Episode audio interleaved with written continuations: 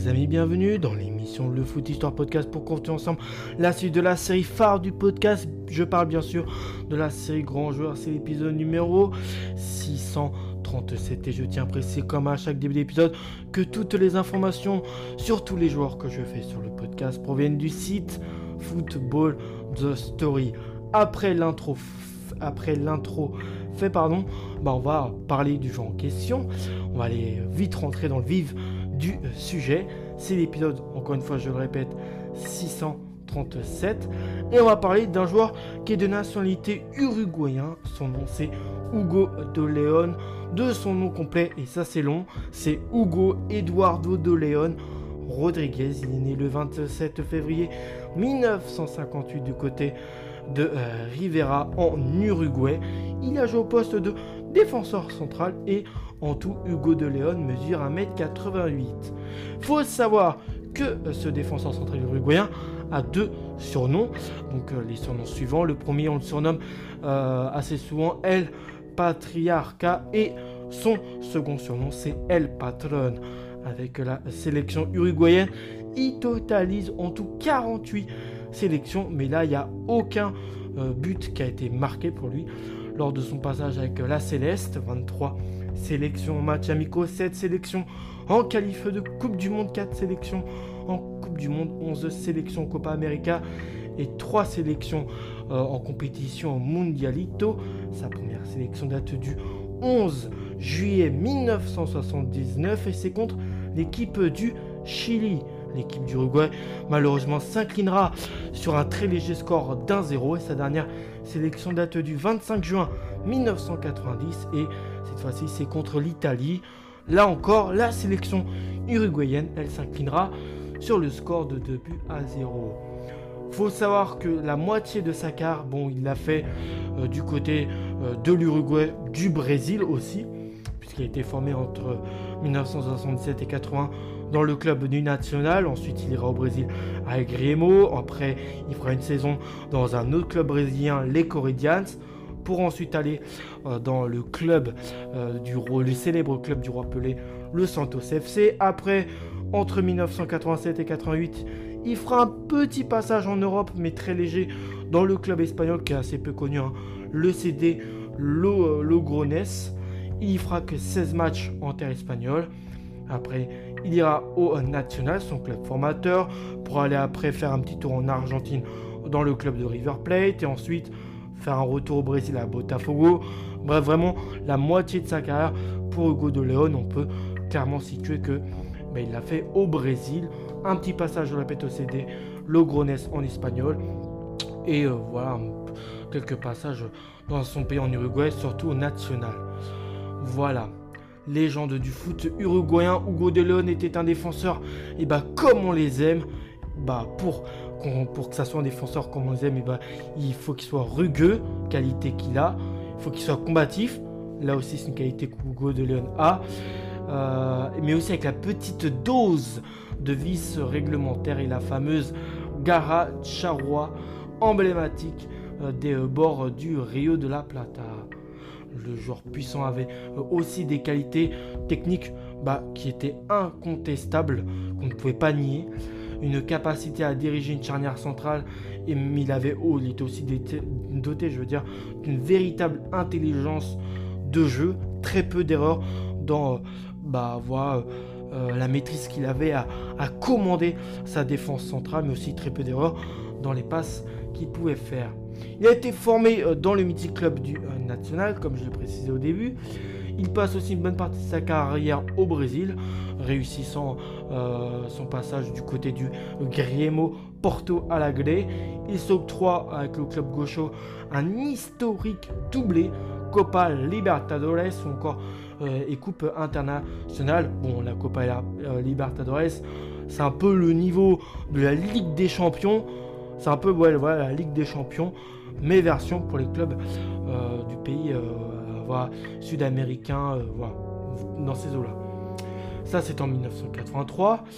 Tombeur du club du Penarol, club uruguayen. Quelques mois plus tôt, les tricolores dominent le club du Hambourg SV de Félix Magat, victoire de buts du côté de Tokyo, la capitale du Japon, si je ne m'abuse. Aux côtés du mythique arrière uruguayen, on retrouve le dribbleur de génie Renato Gocho ou encore le champion du monde 1970, Paolo César. Il passera ensuite une seule saison au club de Logrones. Ça, bah, on se dirige plus euh, dans les années fin des années 80. Et euh, qui débute avec un étonnant recrutement euh, sud-américain, tel que des joueurs comme Oscar Ugueri, Antonio Al Alzamandi, c'est là, je prononce bien, Luis Islas aussi. Tout ça soutenu par des techniciens comme Manu Sarabia ou encore Kike Sétienne.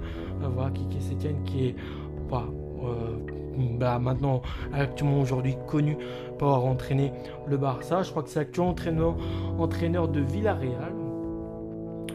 Et ça lui permet de remporter euh, de nouveau un doublé euh, Copa. Euh, ça lui permet. de remporter un, de nouveau un doublé Copa Libertadores Copa Internacional en 1988. Il bat cette fois-ci à Tokyo les Hollandais du club du PSV Eindhoven. Et ça devait être un match, ça a dû être un match, je pense, très serré, puisqu'elle se, euh, vraiment, elle se décidera au tir au but. Côté équipe nationale, parce que oui, euh, voilà, faut un peu parler de ce que Hugo De Leon a fait en, carrière euh, en, équipe nationale. L'Uruguay a pu compter sur, euh, sur de sacrés euh, défenseurs centraux durant les années 70, mais aussi les années 80. Il y avait du choix entre lui, mais aussi d'autres joueurs tels que Attilio Ancheta ou encore Dario Pereira. Mais curieusement, et oui, euh, la Céleste n'a jamais pu aligner ou même convoquer les trois joueurs ensemble. Les trois n'ont pas pu euh, voilà, goûter au bonheur de la sélection uruguayenne ensemble, la, Céleste. Euh, et ça, ils n'ont pas réussi à les convoquer les trois joueurs ensemble dans une compétition internationale. Il a été appelé au total à 48 reprises. Elle, patronne, raccrochera les crampons dans son club formateur, je répète, du club de national, je crois entre 1992 et 93 ou, ou, oui c'est ça, où il, il avait l'âge de 35 ans.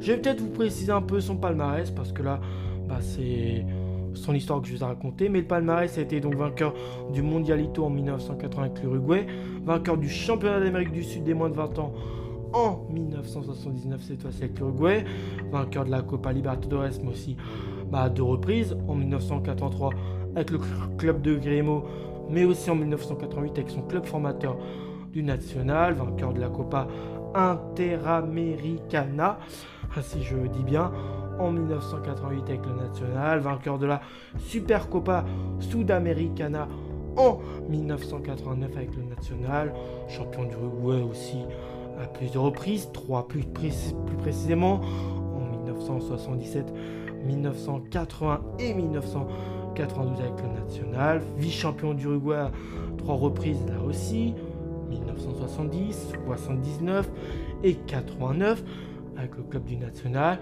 Champion du Brésil à une seule reprise, malgré bah, quand même les pas mal de saisons euh, qu'il y a pu y passer à Grimo, euh, à Santos ou encore avec euh, les Corinthians. Mais bon, qu'une seule fois il, a, il obtiendra ce titre de, champion du Brésil.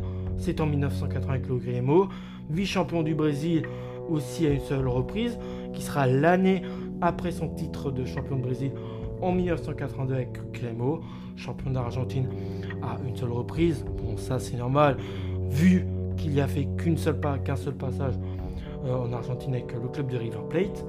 Distinction personnelle, bah, il totalise trois distinctions personnelles puisqu'il a été deuxième meilleur joueur sud-américain de l'année en 1988. Il a aussi été euh, Bola de Plata en 1988. 84, mais aussi nommé dans l'équipe type sud-américaine de l'année.